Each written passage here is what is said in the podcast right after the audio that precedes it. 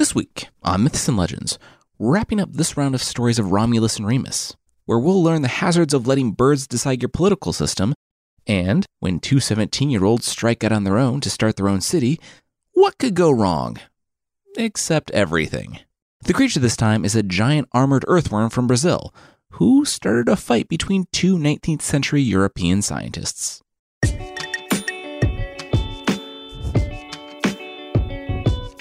This is Myths and Legends, episode 142b Politics.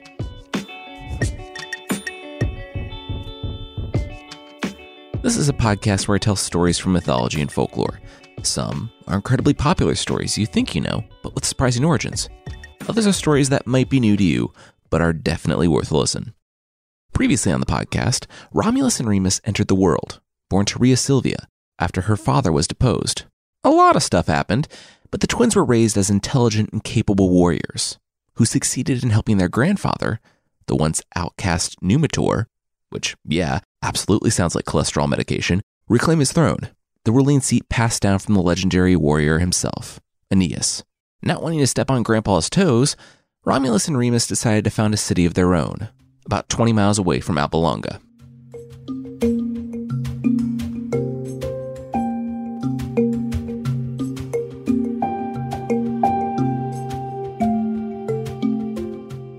Longa. Rhea Silvia watched longingly as the silhouettes of her two sons shrank into the distance. A lone tear quivered and fell after a long blink. For the last 17 years, Rhea believed her boys to be dead. But then, just the night before, they had miraculously returned. She could barely understand it at first, believing their existence only after a tearful embrace.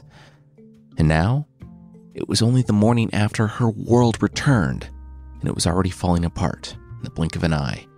The shepherds trailed behind the boys, ambling toward the horizon, along with a number of locals from Alba Longa. They believed in a dream that was Rome, put forth by Romulus and Remus. A city accepting of all, they said, a place of rest and asylum. Also, it didn't hurt that Numitor now had a safety valve of sorts. A colony of Alba Longa, where he could send people he deemed to be enemies some of the residents of Alba Longa went willingly, while others found themselves encouraged to go.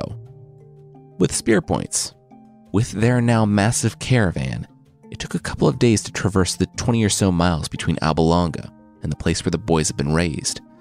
But finally, they found it. It was a place of seven hills alongside the Tiber River, so named for one of their great great grandfathers, the legendary King Tiberinus, who actually drowned trying to cross it. As the young men looked upon the hill, they knew they had found their location for their new city. Romulus nodded. Yes, it was right here, he announced, sweeping an open hand across the hill in the center, the Palatine Hill. Remus stifled a laugh. What? No, you, you go with the biggest hill, the Aventine Hill, the one so named for Grandpa Aventus, who was buried there? But Romulus shook his head. No, the Palatine Hill was their hill. It was there, inside a cave, that they had suckled the she wolf and survived. They had come to this place not wanting to be bound by the traditions and legacies of their father and grandfathers. This was their city, a new city. And choosing their grandfather's grave as its foundation was both regular stupid and symbolically stupid. It would be on the Palatine Hill, and that was final. Undeterred, Remus had an idea. They needed to build, right? And they had plenty of resources flowing in from Alba Longa how about they divide up the responsibilities? You know, let Remus build upon the Aventine Hill and Romulus on the Palatine. That way, each brother could have his way. Romulus eyed his brother up and down and smiled. Sure. And so, the brothers began to build. The group that came from Alba Longa divided themselves up pretty evenly, and for a while, it looked as though things were going to be okay. Except that as soon as there were two separate, sprawling cities emerging on opposite hills, things were starting to get a bit dicey. Though Romulus and Remus had no ill will toward one another, their disparate groups did not share their history or relation. The herds of one group intermingled with those of the other. Tension grew as both parties laid claim to the same arable land and hunting grounds. Soon, fights broke out, blood was shed, and it became obvious to the leading brothers that their two cities had to become one. under a single king. One day, a letter reached the hills. It was from Numitor, their grandfather, who piously kicked the can down the road. Their new colony was full of people that he'd kicked out of Alba Longa and Romulus and Remus's Shepherd Avengers. So, naturally, the last thing he wanted to do was anger the colony, run by his demigod grandkids less than 20 miles away. His message read that since no one had really been keeping track of who was born first, primogeniture went right out the window. Instead, Numitor had counseled them to seek the will of the gods. You boys need to work it out, he'd written. I don't have time to referee every little thing you do. And so, work it out they did. It was morning a few days later, and the brothers stood on their respective hills Romulus on the Palatine Hill, and Remus on the Aventine, and they watched. The seers and the prophets announced that the birds would show Romulus and Remus who was to lead their new city. At first light, the watch would begin, and the birds would make it clear. Each brother had a witness from the other settlement in attendance, in addition to a host of their own men. Everyone stood waiting, squinting with bated breath, and as soon as the morning light crested the horizon and spilled onto the plains to the east, Romulus turned to his own men. The contest was over. We've won. Go get Remus. When Remus crested the Palatine Hill not too long after, however, he was smiling. It really was from the gods then, because Romulus knew it too. Clearly, that's why he had sent for Remus. When the sun first broke over the hills, Remus had seen six vultures take off into the sky. The prophets had spoken. He had seen the birds first. He was to be king. Romulus's guy who had been with Remus reluctantly nodded in agreement. It was true. Romulus looked to the ground and swallowed hard. He was going to lie, but his brother had seen the birds first. Obviously, his brother was supposed to be king. Except, at that very moment, a gasp went up from among Romulus's men. Twelve. Twelve vultures rose from the ground, when no one even knew they were there. Both brothers watched and counted as the birds flew higher into the sky and disappeared. You said you saw six vultures? Romulus asked. Why did you call me here, Romulus? Remus asked. Were you going to cheat? He absolutely was, Remus's man on Romulus' side piped up. Romulus ignored both. You only saw six vultures. I saw twelve. It looks, to me, like the gods have spoken, Romulus remarked. Falling serious, Remus reminded his brother that they were family. Twins, even. They were on the same side, always. Blood came before all else, and it was bigger than the squabbles about who would be king over a few mounds of dirt. But Romulus was going to lie to him. And that changed things. If his brother would have been the first to see the birds, then he would have happily surrendered the Aventine Hill. Romulus shook his head. No, no, no. Who ever said anything about first? Sunrise was ancient history. Romulus saw more birds. That made him the rightful king. Remus stood there shaking his head, disappointment written all over his face. Maybe this was the will of the gods. Maybe it was worth it for him to finally see who his brother was. As Remus walked away from the Palatine Hill, Romulus watched his brother with a smile. The gods had spoken. The city was his. He needed only to take it.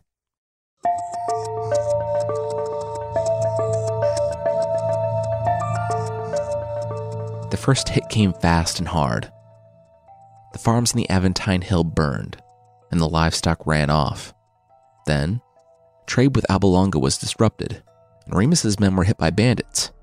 Remus looked out on the Palatine Hill. He had no choice but to respond. Blood flowed and bodies piled as their Cold War turned hot. There was someone caught in the middle, someone who knew both boys, their adoptive father, Faustulus. His farm, the one where he had raised the two boys, was literally in the middle. It was among the hills. He stood, a first hand witness to the fire, destruction, and bloodshed between them all. We don't know what led to that night. That fateful night when Faustulus decided to venture to the walls of Romulus's fort on the Palatine Hill. It was during yet another attack, when Remus had caught Romulus with his doors wide open. Faustulus saw the men on either side, and he had stepped into the middle of the fray. The fighters on both sides, those who had joined their factions and jumped into the violent tribalism of trying to control a plot of land by the river, had no idea who this expendable swineherd was who had suddenly blocked their path, and so they charged. At the same time, both Romulus and Remus screamed as spears impaled the only father they had ever known. The two kings were helpless, and they were at fault, and it was all too late. Romulus was closer and charged through the crowd, his men already backing up to the walls. He swatted his own men away with the power of the god of war, the strength of his own biological father, and pulled his dad inside. Remus fumed, shaking off the shock of all that just went down. Romulus didn't get to do that. He didn't get to lie and cheat and start this war that killed their father and then keep his body. Summoning the same strength of his twin brother, Remus burst through the line, dodging arrows, and threw himself upon the walls of the Palatine Hill. When he reached the top, he dashed the heads of any who dared to stand in his way against the stones, and he leapt to the courtyard below. Romulus recognized the fury in his brother's eyes and scrambled as Remus raised his sword high above his head and stopped. He stopped not because his brother was weeping next to the body of his father, sharing the same pain and anguish that he felt. He didn't stop because, according to his own words, it wasn't worth killing your family over a few mounds of dirt by a river. He stopped because Romulus, in his last ditch effort to defend himself against the onslaught of his enraged brother, had found his spear and, with a wince and closed eyes, thrusted it forward, catching Remus in the stomach. The sword clanged to the ground, and Romulus pulled the spear free. Remus's blood flowed and mingled with their father's. Romulus took his brother into his arms, shoulders heaving. Beyond it all, they were brothers, even after all this.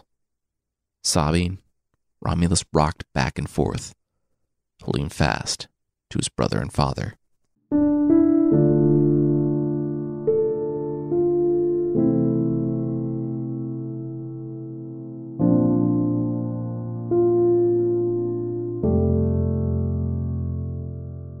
Outside, amid the clashing of spears, swords, and shields, Romulus's voice somehow carried over the battlefield. He looked out across the men fighting a war he started and held his brother above his head. He prayed his brother would forgive him for this. But these were hard men, and he couldn't let them smell weakness in him. Romulus's voice boomed again. Remus, his brother, was dead. The war was over, and he would be king of the city on the Palatine, and it would be called Rome. It was then that he threw Remus's body onto the ground before the walls.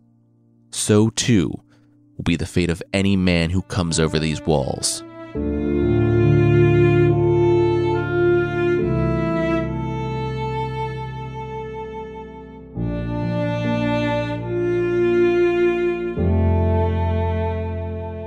We'll see what happens when Romulus has the city to himself, but that will be right after this.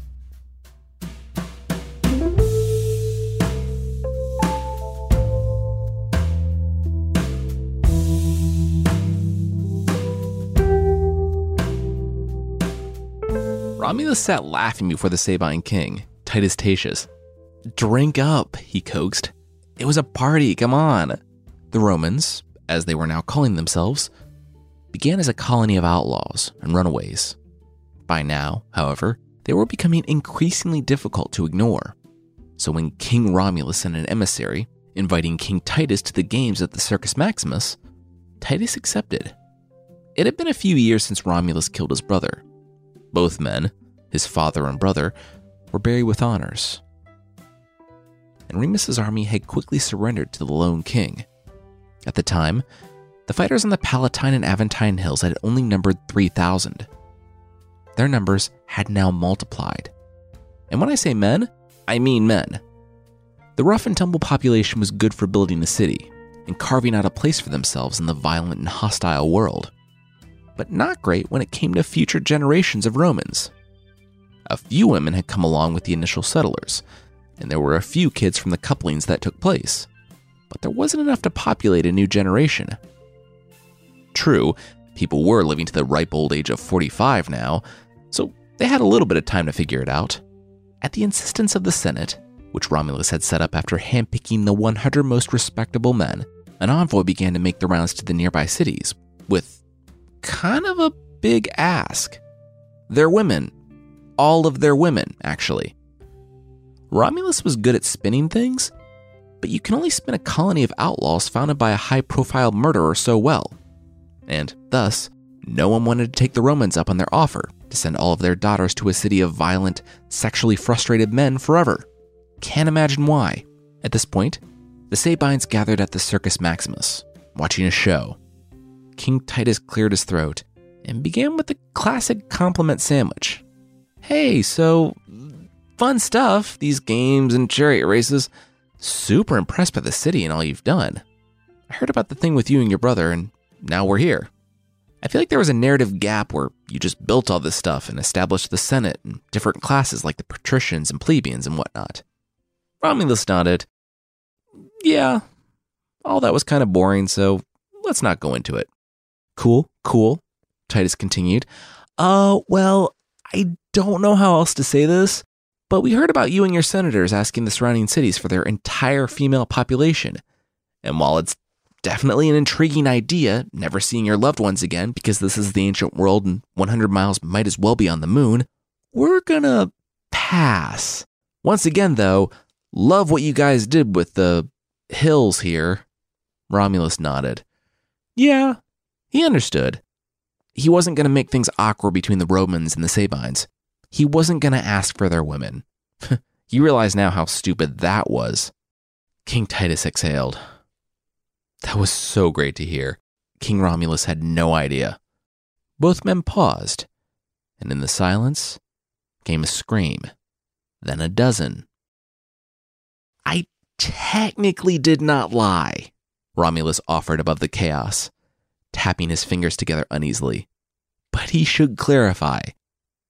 They weren't going to ask for the women because they were taking the women. All around the Circus Maximus, while the unsuspecting crowd sat riveted by the games, the Romans had been sneaking into position all around them.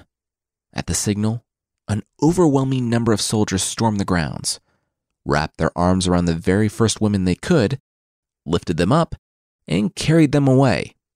It took just a few moments before the crowds realized what was going on. By then, full chaos had ensued. It was a free for all. The richer patricians, the ruling class, hired men to kidnap the most beautiful of the Sabine daughters for them. Couldn't be bothered with kidnapping their own wives, I guess. The rest of the scene was a free for all for the plebeians. There was little any of the parents could do in the face of the kidnappers, standing helplessly without any weapons, without armor, full of shock, as one daughter after another disappeared. There was a day to stand and fight the Romans over this outrage. But that day was not today, they recognized. They would never save their daughters if they were dead which was as true as it was cowardly. As Romulus and the other Romans watched the Sabine men shaking their fists as they ran away, promising that there would be consequences for their actions, someday, the Romans knew that their population problems were solved. It said that the feelings of the maidens were completely appeased by the assurances from their new quote unquote husbands that the Romans would be all the more affectionate to make up for the loss of family and country. And the writers insist that it wasn't an abduction, because Romulus went to each and every woman and convinced her to stay, with promises of civic and property rights, which is definitely true and not the result of several later Roman writers trying to push past this deeply uncomfortable part of their city's legendary history. Unfortunately, when it came to taking retribution on Rome, the Sabine people needed to take a number. What had only been settlements in the Palatine and Aventine hills had spread to the others. And Rome now had walls, the Circus Maximus, a citadel on the Capitoline Hill, and more. They were growing richer and more powerful by the year, and soon the other cities began to take notice. Caenina entered Roman territory, and it fell. The Antonines were next, followed by the Crustumini. The Romans were seemingly unstoppable.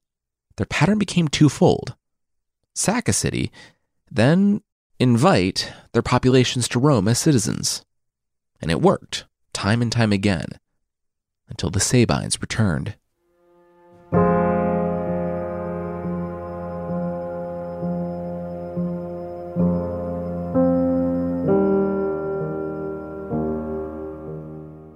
They discovered her body crushed and broken at the foot of the Capitoline Hill. They couldn't retrieve it. The arrows raining down from the sky prevented that. The Sabines had done it. They had taken the Capitoline Hill, one of the seven hills of Rome, and more were coming. Tarpeia, a Vestal virgin and daughter of the governor of the citadel atop the Capitoline Hill, had cut a deal. Now, if you're thinking that a good reason for cutting a deal with the enemy is that you're in a city full of outlaws who abducted most of the entire female population from nearby cities en masse, and you want to help the army liberate said female population, yeah, that's a good reason. Except that wasn't Tarpeia's reason, at least according to Livy. Her reasoning was pretty jewels. Given her father's access to the citadel, she had been approached, quietly, by one of the Sabine women still in contact with people back home. The Sabines wanted to come and liberate their women, and they wanted the citadel. Knowing that the Sabines wore gold bracelets, Tarpeia agreed. She said she'd do it for what the Sabines wore on their left arms. So, a night a few months later, Tarpeia stood looking down from the Capitoline Hill, the sound of boots rumbling below. With a smile, she opened the heavy door to the citadel. It was then, however, that she noticed something. On their left arms weren't gold bracelets at all, but rather shields. She turned to the leader, demanding her payment or she'd sound the alarm. He replied that he remembered what she bargained for. What they wore on their left arms, was it? With a grin, he bashed her with the shield. Others joined in, and soon, Tarpeia fell to the shields before she could sound the alarm. Her body tossed down the hill. Now, Romulus had a problem. He heard about the capture of the Capitoline Hill upon his return from yet another war. The Sabines, led by King Titus Tatius, controlled the citadel, and he returned to find the Sabines ready for war. Romulus smiled publicly, but privately, he despaired. The Sabines were in the city, and they controlled the citadel. They had even murdered a Vestal virgin, one of Romulus's men. A general with a not at all on the nose name of Hostius Hostilius rode out and demanded that Titus Tatius meet him in single combat to settle this once and for all. Romulus watched on the edge of his seat as Titus Tatius used both his indignation and the high ground to rebuff and kill Hostius Hostilius. When Hostilius's body thudded to the ground, the Sabines took advantage of the delicate moment and charged the Romans, forcing them to abandon all fortifications and positions, and pushing them back to the Palatine Hill, back to Romulus's original fort. As it stood, their fortunes were now reversed. The Romans were stuck on one little hill fort, surrounded by the Sabines in their own city. Titus Tatius circled the fort, calling out for Romulus. The Sabine king had waited for this for years. The Romans had been conquered, and Romulus needed to come out, or he was coming in. Romulus could see that King Titus was right. They had been defeated, but he would not surrender. Rome might fall, but he would die on his feet, with a spear in his hand. As the gate opened, Romulus took a deep breath, fixed his spear in front of him, and led the charge toward the host that, at this point with their reinforcements, was a few times his size. He knew he was charging to his death. He only hoped that the city of Rome would live on, even if he didn't. As he galloped toward the Sabines, he gritted his teeth and came to a halt at the last possible moment. Romulus almost fell from his horse, skidding to a stop before he hit them. Some of his men did fall, but the women were unharmed. It was the Sabine women, the ones they had kidnapped a few years back. Livy tells us that it was the Sabine women who, in a critical moment, quote, threw off all womanish fears in their distress, which, yes, somehow he was able to compliment them and slide in a little sexist dig at the same time. The women of the city stood between the clashing armies, rushing out the moment before it broke out into violence. They had something to say. Romulus and the Romans had done a terrible thing when they kidnapped the woman, but what was done was done. Now, they were the wives of the Romans. They turned from their fathers and brothers to the Romans. They were the wives of the Romans, but they were the children of the Sabines. This war was over them, and no matter who won, they lost. If the Romans won, they lost their family. If the Sabines won, they lost their husbands and the fathers of their new children. So, since this war was over them, they would sacrifice themselves. If the Sabines couldn't stomach the thought of their daughters being Romans, then they could kill the daughters. If this was the only way to make peace and save their city and their children, then the Sabines turned to the Romans and begged their husbands to kill them. It was better that than living as widows or orphans. Romulus and Titus Tatius met eyes in the battlefield, and they both threw down their weapons. Their armies followed suit, and they stepped forward to talk. In the end, it took much more than peace. When the Sabines came to join Rome, all of them, it doubled Rome's population overnight. But they wouldn't come without assurances, the chief of which was that Romulus and Titus Tatius would become co rulers of the city of Rome. Co kings. Sound familiar? Now, Romulus killed his brother to be the sole ruler of Rome. And so it's a little difficult to buy that the thing that was such an issue for two brothers now suddenly works when it comes to Romulus, the only living founder of the city of Rome, and the king of a faraway city who, until 10 minutes ago, hated the Romans. Still, somehow, it did work. For six years, they ruled together. They even went to war together once. It worked because the two kings didn't work together. Romulus and Titus Tatius found that the less they saw of each other, the less likely they were to kill each other, to send the city into chaos and start a civil war. And so it was that six years after the Romans and the Sabines united, a group of ambassadors bowed before Romulus and the Senate. They had come all the way from Lavinium, an area about 30 miles south of Rome. They said that the Romans had been robbing their lands, driving their herds back to Rome, and killing anyone who tried to defend themselves or gave chase. They demanded that the guilty parties come back to Lavinium and be tried for their crimes. They said that the herds were being driven to one of the hills by the river, the Capitoline Hill. Romulus sighed. Titus Tatius. The other king of Rome stormed into the hall, saying, How dare these men come into their city, spouting lies about him and his men? No one will be leaving Rome today. And if the men of Lavinium wanted justice for their so called crimes, they could come and appear before a Roman judge. With a sneer, the ambassadors assured Titus Tatius that they would be back and stormed from the hall. Okay, you totally did this, right? Romulus said to Titus Tatius as the Lavinians left. Oh, absolutely, Titus replied. But he added that, you know, Rom shouldn't worry about it. He had a feeling that these guys were going to drop the charges before they made it back home. Oh, so you're going to murder them before they get home then? What? No, Titus Tatius said, though he was clearly nodding. Look, said Romulus, it's the ancient world. We're warrior kings over what started essentially as a penal colony. I got this position because I murdered my brother, and you got it because we kidnapped your daughters. If you're going to kill these guys, it's completely cool. I just need to be in the loop. Titus Tatius didn't know what Romulus was talking about. Wink. Romulus rolled his eyes. You just said wink. Okay, whatever Titus wasn't going to do, he needed to make sure it was clean.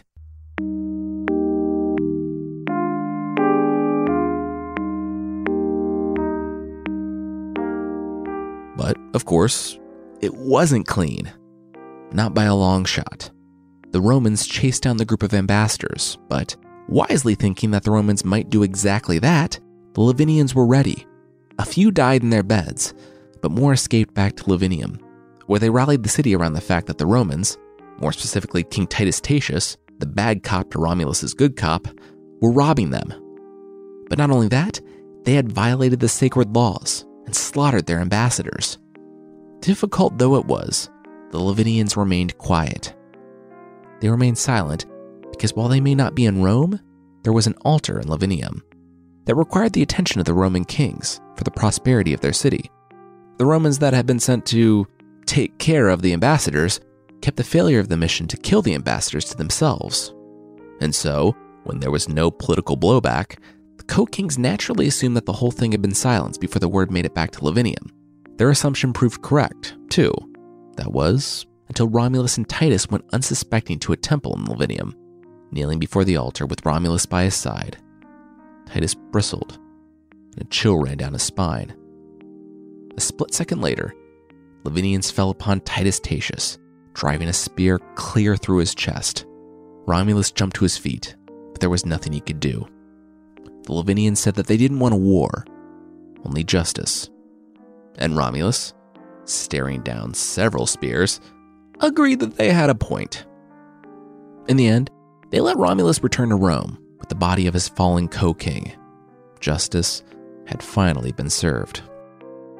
Now, if you think the optics of coming home with your co king in a body bag, making you the sole ruler of the city in a deja vu kind of situation, looks kind of bad, Romulus didn't.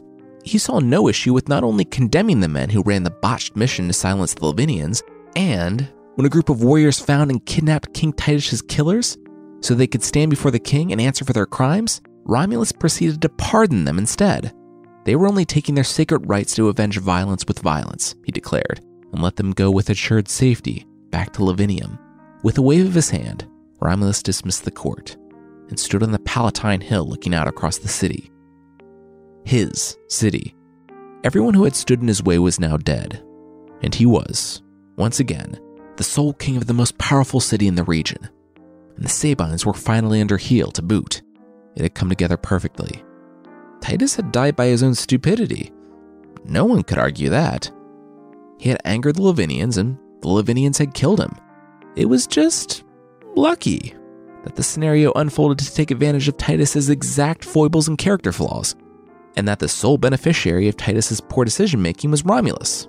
That same Romulus who would approve the Senate's successor to Titus Tatius to represent the Sabine portion of the population. But, you know, those squabbling old patricians couldn't agree on anything, and if they did, it might take a long time for the replacement to be approved by Romulus. It was funny, really. While there were several potential replacements discussed in the Senate, nearly all of them voluntarily removed themselves from consideration after a single meeting with King Romulus. Months passed, then a year, Finally, potential co king stopped coming forward, leaving Romulus with what he had fought for, with what he had killed for complete, uncontested power over the city of Rome.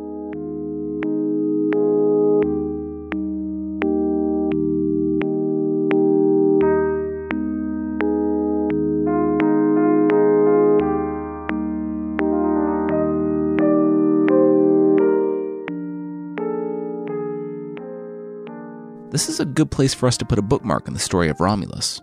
Alone at the top, Romulus has never really been a great guy. From the killing of his brother to the abduction of the Sabines, he's always made choices that were, at best, questionable. But now, with access to limitless power, at the helm of a state he essentially created, and one that owes any claims of legitimacy it has to him, we'll see the gloves really come off. The next time we catch up to Romulus, we'll see that when he doesn't have anyone to challenge him, how corrupting power can be. I say next time because we're going to take a break from the Romulus story and catch up at a later date. Next week, it's the most adorable, bloody revenge tale ever from Japanese folklore. I want to say thanks to J Stark Art, Nice Terrace, Samina, XX Forever Strong XX, Alklost, Strawberry Jam, Wild Whalen, Homer in the Odyssey, Brad A. Ward, Better Indeed, Cadet, K Loves Myths, Aw. Bossy Beekeeper 93, and Sonata 115 for the reviews on Apple Podcasts. Thank you so much. It is so great to hear from you. And if you'd like to leave a review, Apple Podcasts is still the best place. You can find the show there at apple.mythpodcast.com.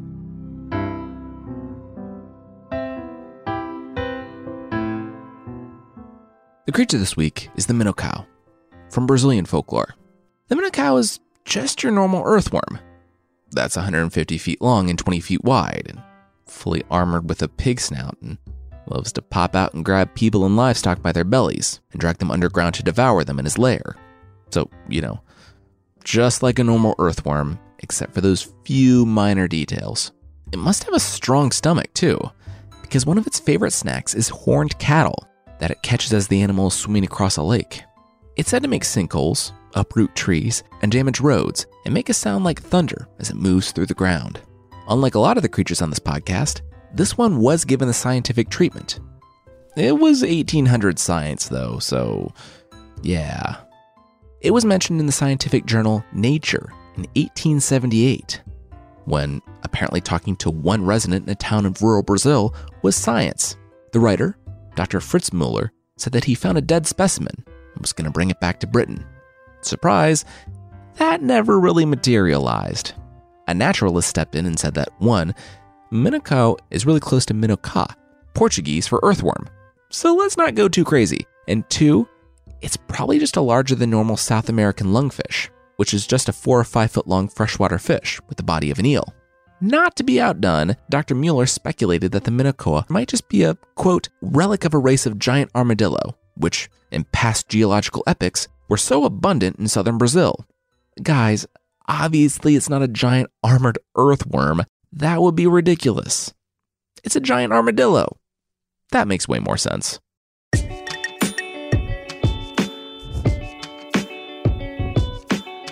That's it for this week. Myths and Legends is by Jason and Carissa Weiser. The theme song is by the band Broke for Free, and the Creature of the Week music is by Steve Combs. There are links to even more music in the show notes. Thank you so much for listening, and I'll see you next time.